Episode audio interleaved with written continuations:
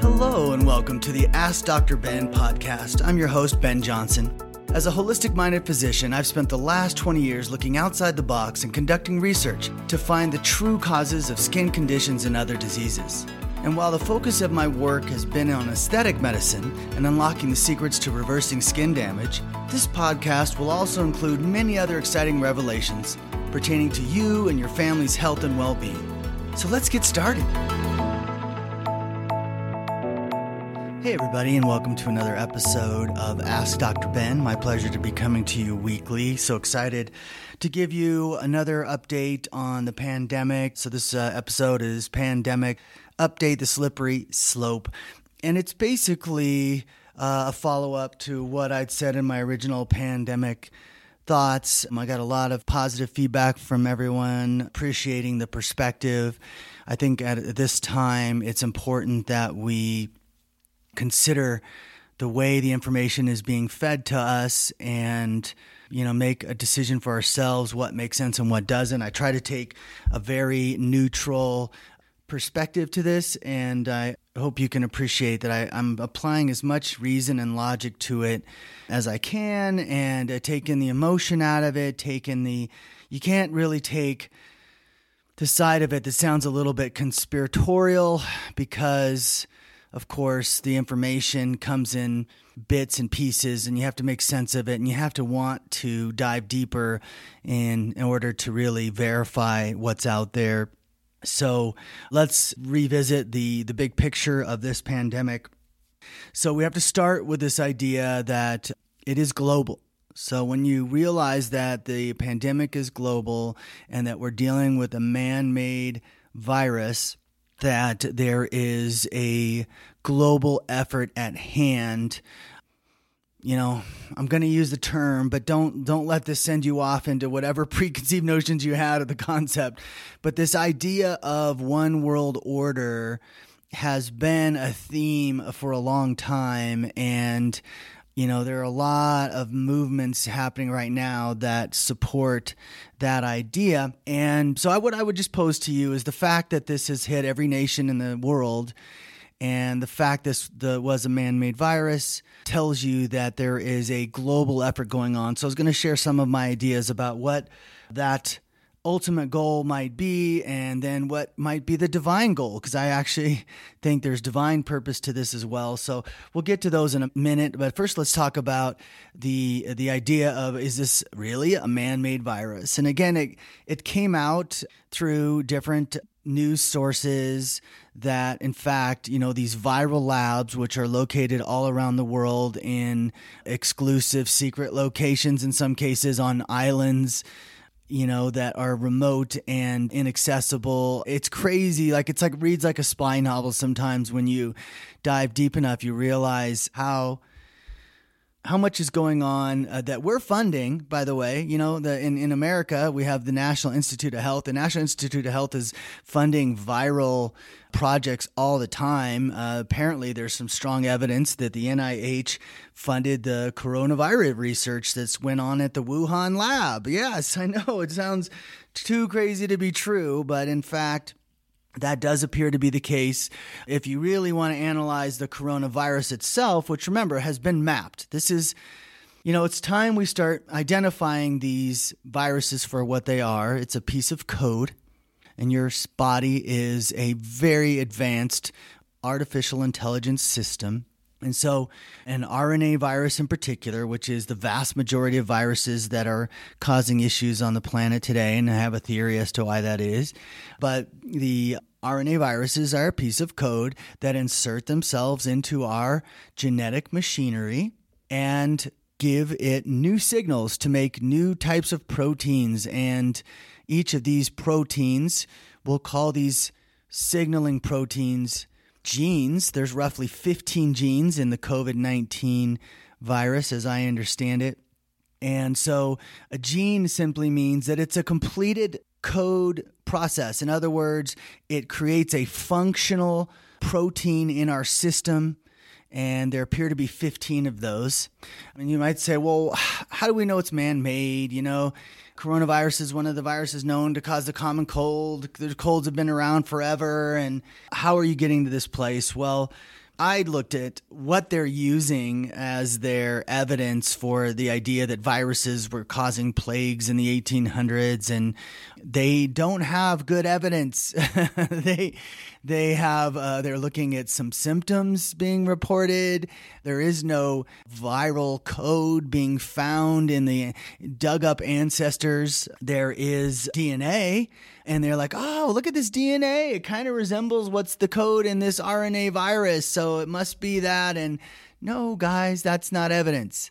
So you have to then say, well, how could it even be possible for a piece of code to exist on its own? And the answer is it cannot. And this is one of the biggest pieces of evidence, right, is that viral RNA codes are not capable of having thought, of having survival instincts.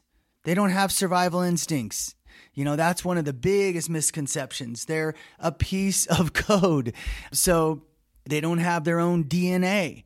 So they don't adapt their DNA accordingly. That's a huge, huge information. So one of the epiphanies I had in doing the research, and I believe that one of my talents is to sort of see the gray, the not quite stated information that might be coming out of research languaging.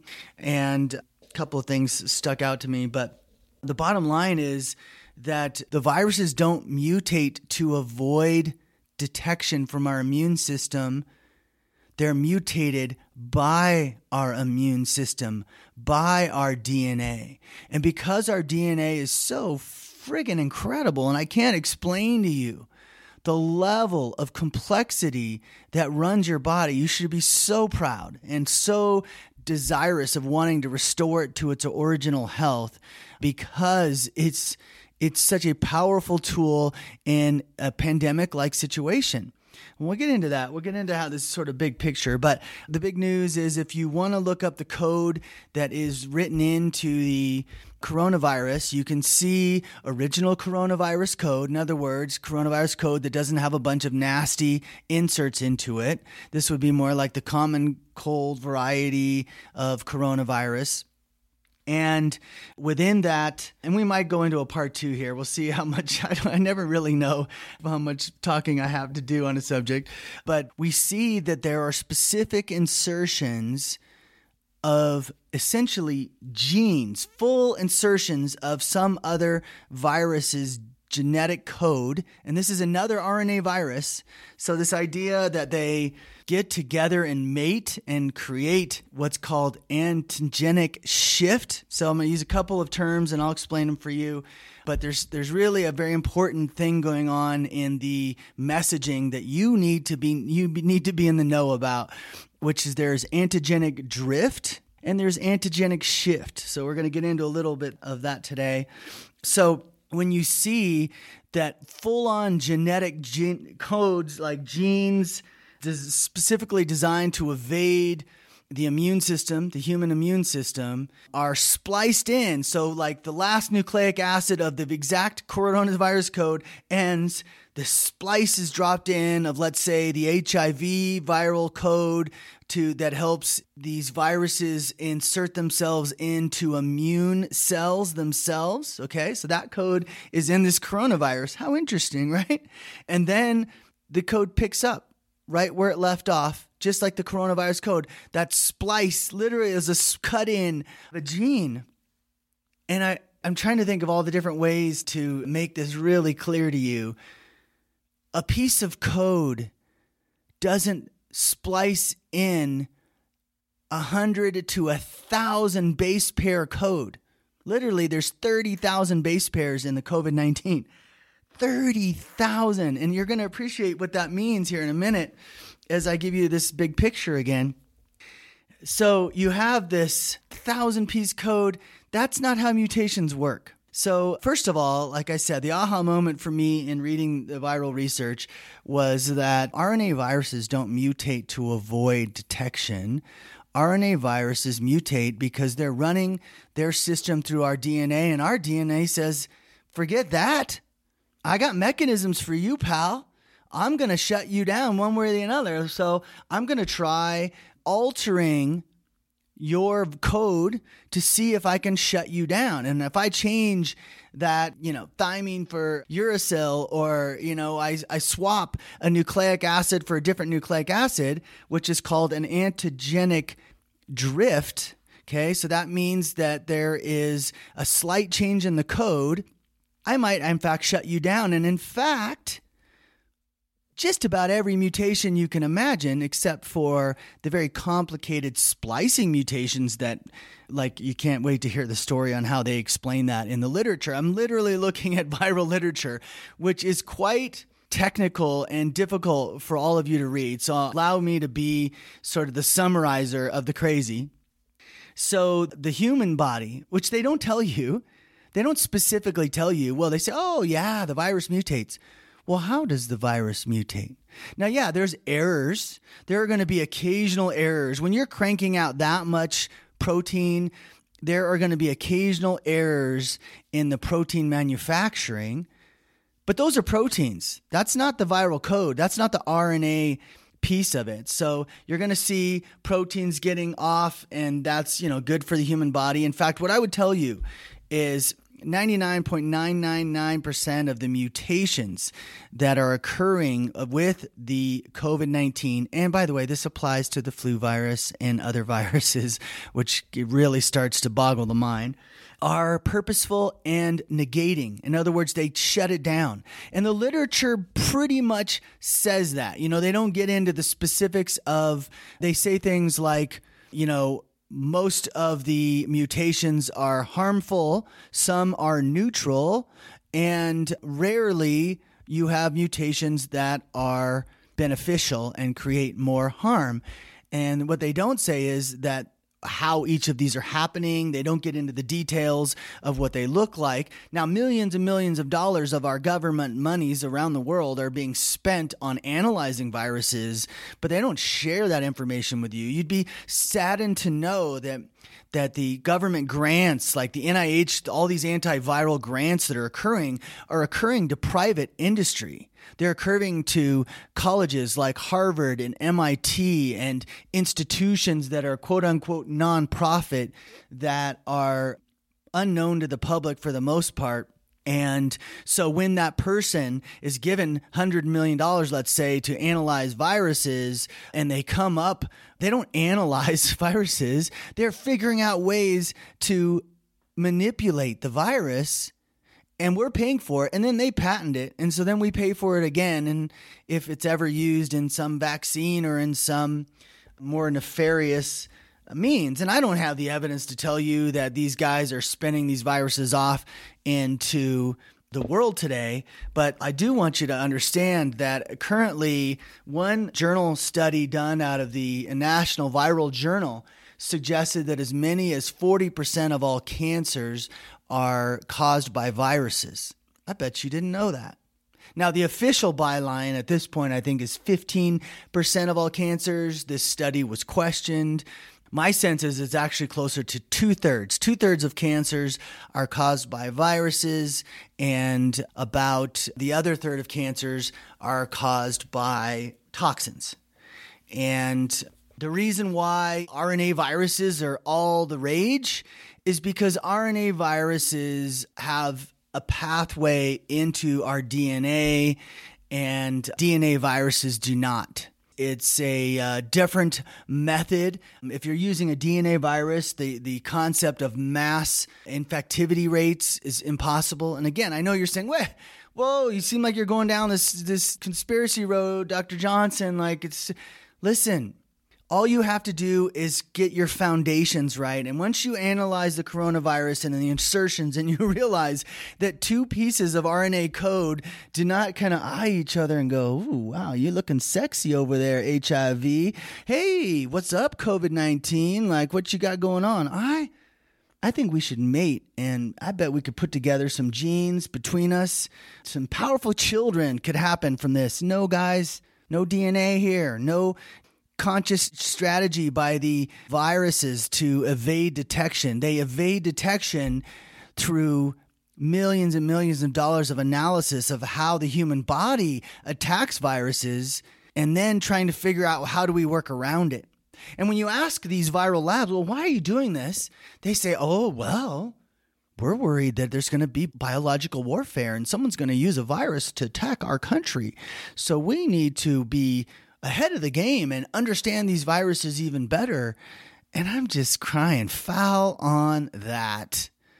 You know, like, I don't know if in the end of this, because they initially said, oh yeah, it was man-made and it was accidentally released. Really? It was accidentally released around a meat market or whatever story they want to tell you. I got some interesting information on that as too. I think we're definitely going to have to go into two pandemic update episodes, because it's really fascinating when you started thinking about the whole monkey conversation in all of this, or the pig, the swine version conversation. Gets really interesting when you start applying your logical brain, which I'm going to push you to do today. So the point is to say here that the evolution of a virus is a bit complicated. It basically has a lifespan and it's gone.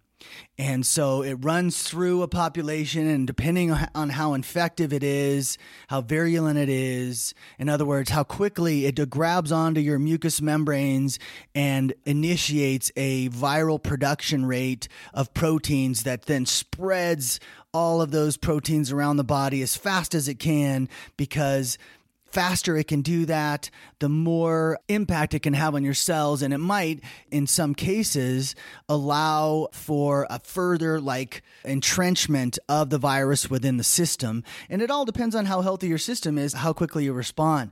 But when I started to do the math on how many different cytokines, remember that's another word for growth factors, or chemokines, which is just another similar to a cytokine. It's chemicals that are involved in the repair /immune/inflammatory cascades, and or just peptides, if you want to throw that in there. So there's probably 10,000 antiviral chemokines, cytokines, and peptides in our bodies. That's incredible. 10,000. And this is in a system that really has never seen these viruses before. And again, yes, there's occasional stories of, oh, I think this plague back in 1820 was caused by a virus. No evidence of that. No viral particles they're pointing to. There was no one back there analyzing bacteria going, oh yeah, it came from this bug right here, right? And so, you just have to let go of all of the conjecture related to how far back do viruses go, and know that RNA viruses do not live without a host. They cannot originate. That's the real question, is how do they originate? And there are really no good theories on that. I think the most compelling theory I've ever heard about how a virus originates is that it's dead tissue. So somehow our body's slough, our body's waste after, let's say, we destroy our own cells when they're no longer functional, or when they are, severely damaged. Apoptosis is the technical term, but, our own cells will take them out. Sometimes they'll harvest the parts, but the idea that our super intelligent DNA that runs 100 trillion cell network with ultimate precision and timing creates in the dead debris, whatever, that somehow it creates all these different codes to produce this RNA strip that then is a virus. It stretches the imagination too far. So what I'm telling you is there's no valid scientific theory that could explain how all these RNA viruses are in our community, and they don't live on their own. They don't originate from somewhere. They're not hiding in the pools of water that collect, or in the vents of our system waiting for the opportunity to come out and play based on whatever environmental factors. It doesn't happen, guys. So these are core foundational concepts I want you to have in your brain as you realize what's going on and how we're moving forward here. This was a man-made virus. By all indications, most of the viruses, I think all the viruses that we're seeing out there are man-made because they don't have any other explanation of origin, I guess I should say, and they can't live without a host. So they all die off. They would normally die off. And yes, I know the world will tell you that it was vaccinations that leads to the die-off of viruses, but that's not true. Viruses die off because of the spread, the natural immunity that forms in communities as a result of everyone, or at least a significant majority, being exposed to them. And remember, the human body is mutating and collapsing them. So like strains can die off simply by proper mutations. And now, do I trust an AI system like the human body that runs 100 trillion cell network and has millions of different immune cells that it's coordinating all the time in a split second? Do I trust that system to do the right mutations to disable a virus when we are feeding it new toxins all the time? Think about that. We have 1 million toxins running through our body every day. A lot of times they're brand new chemicals that they're introducing into society. What's genetically modified food? Brand new information being attempted to distort our microbiome. We'll get to that in a minute. So yes, I trust the human system to do the right thing. So when you realize that the mutations they talk about, oh, coronavirus, watch out, it's highly mutatable, it's mutating all the time. Whoa, it's not mutating because of its brain. It's a piece of code. It doesn't have the ability to come up with ideas on how to evade. It doesn't have the ability to read what's going on in your body and go, oh, look what they're trying now. Let me work around that by switching this up. So this is what the research paper kind of says, but doesn't say. It's kind of like a read between the line thing, where these research studies on viruses, they say, oh yeah, there's a ton of mutations. But they don't tell you, well, how are the mutations occurring? What type of mutations? You know, they'll give you a sense that most of them invalidate the virus. Some of them are neutral. And very rarely, there's this magical code that was built to evade immune attack. Oh, man, that's the one that gets me going, because I mean, when I walk you through this, you're going to come away from this going, that's impossible. But wait a minute. What the heck are we doing with flu vaccinations? This is the magic moment I hope you have when you come away from these two pandemic updates. So again, if you have a man-made virus and you know that the human body is not creating worse viruses, and you know that this is an RNA virus like most of the viruses we're having trouble with, and that they are not capable of thinking on their own and creating their own special code or mating with another virus to create code, it gets silly. It gets silly. There's never been two different species. And yes, you know, when you have, let's say, the HIV virus and you have the COVID-19 virus, they're two different species. They're really almost, I mean, I hate to call them species because that implies that they have consciousness and a goal of survival. They don't have any of that. They're just a piece of stupid code. Complex as all hell, 30,000 base pair code. How do you get that, by the way? How do you accidentally build 30,000 base pairs in dying tissue that are all functional? You know, one of the shocking things about COVID-19, I believe it's got 15 genes. It doesn't have any wasteful code. How interesting is that? Now, I want you to think about how this RNA supposedly has evolved into, oh my gosh, you know, coronavirus is just this little common cold-like reaction. It hardly did anything at all. And now it's evolved into causing clotting of our blood vessels and attacking several different organ systems in the body and evading all kinds of evasion of our AI system. It has figured out how to evade almost every mechanism we have. How did it figure that out? Well, the only way, you know, in the Darwin application of evolution, which is things evolve to survive, throw that out the window. There's no survival mode or mechanism in a piece of code, right? So you can't think of it evolving. What you have to think of it is as luck.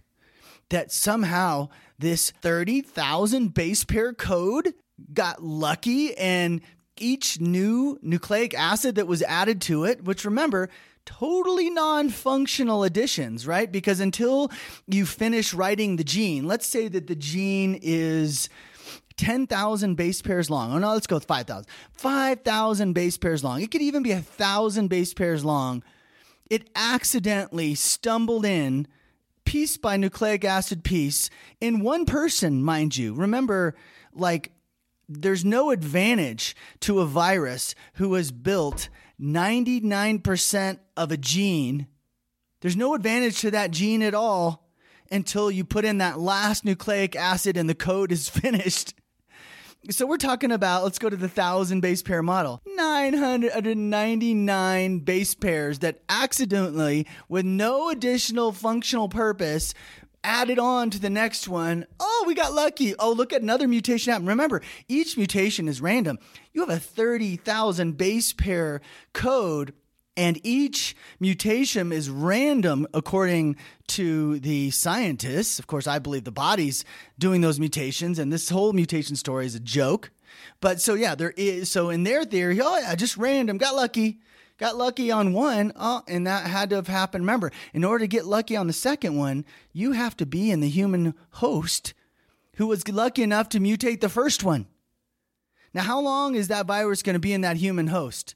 Yeah, there might be thousands of mutations if you can, when you think about all the viral particles that are produced in an infection, let's say of an older person, because the younger you are, the better you fight the infection. So you've got this base code and this coronavirus, and this guy's got mutations happening, and you got, oh, we had a lucky mutation. We don't know what's lucky yet though, right? Oh, we had a mutation. Now, then you have to have another mutation that adds to that gene, and then another mutation after that, and then another mutation, and that you have to have 999 lucky mutations that happen that do not increase the survivability of that virus. Bingo, the last one goes in. Oh, this virus was so lucky. It had 1,000 unique mutations occurring one right after the other that wrote a gene that created a peptide that interfered with a highly complex AI-driven immune system that was figuring out how to shut this virus down. Wow, that was lucky. But wait, there's more. 15 more genes got built in the same lucky mutations, thousands and thousands of base pairs. You guys, I hope that picture made sense.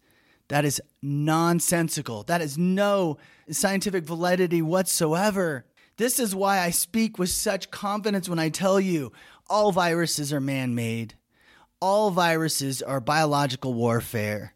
We're testing pot for various codes that have been written over the years, and we're constantly being evaluated. The viral labs are analyzing what our human body does to shut that last one down. I thought the codes on this one were pretty virulent, but no, the body still was able to shut down pretty easily. I wonder what mechanism they used. Let's study that. And they literally, that's what they spend millions of dollars studying. Quite frustrating. All right, I know for me, this part 2 is coming up now. For you guys, you're going to have to wait a week. I'm sorry for the tease, but we really should divide these up. So I will be back with you next week to continue the craziness of the pandemic update, the slippery slope part 2. Thank you.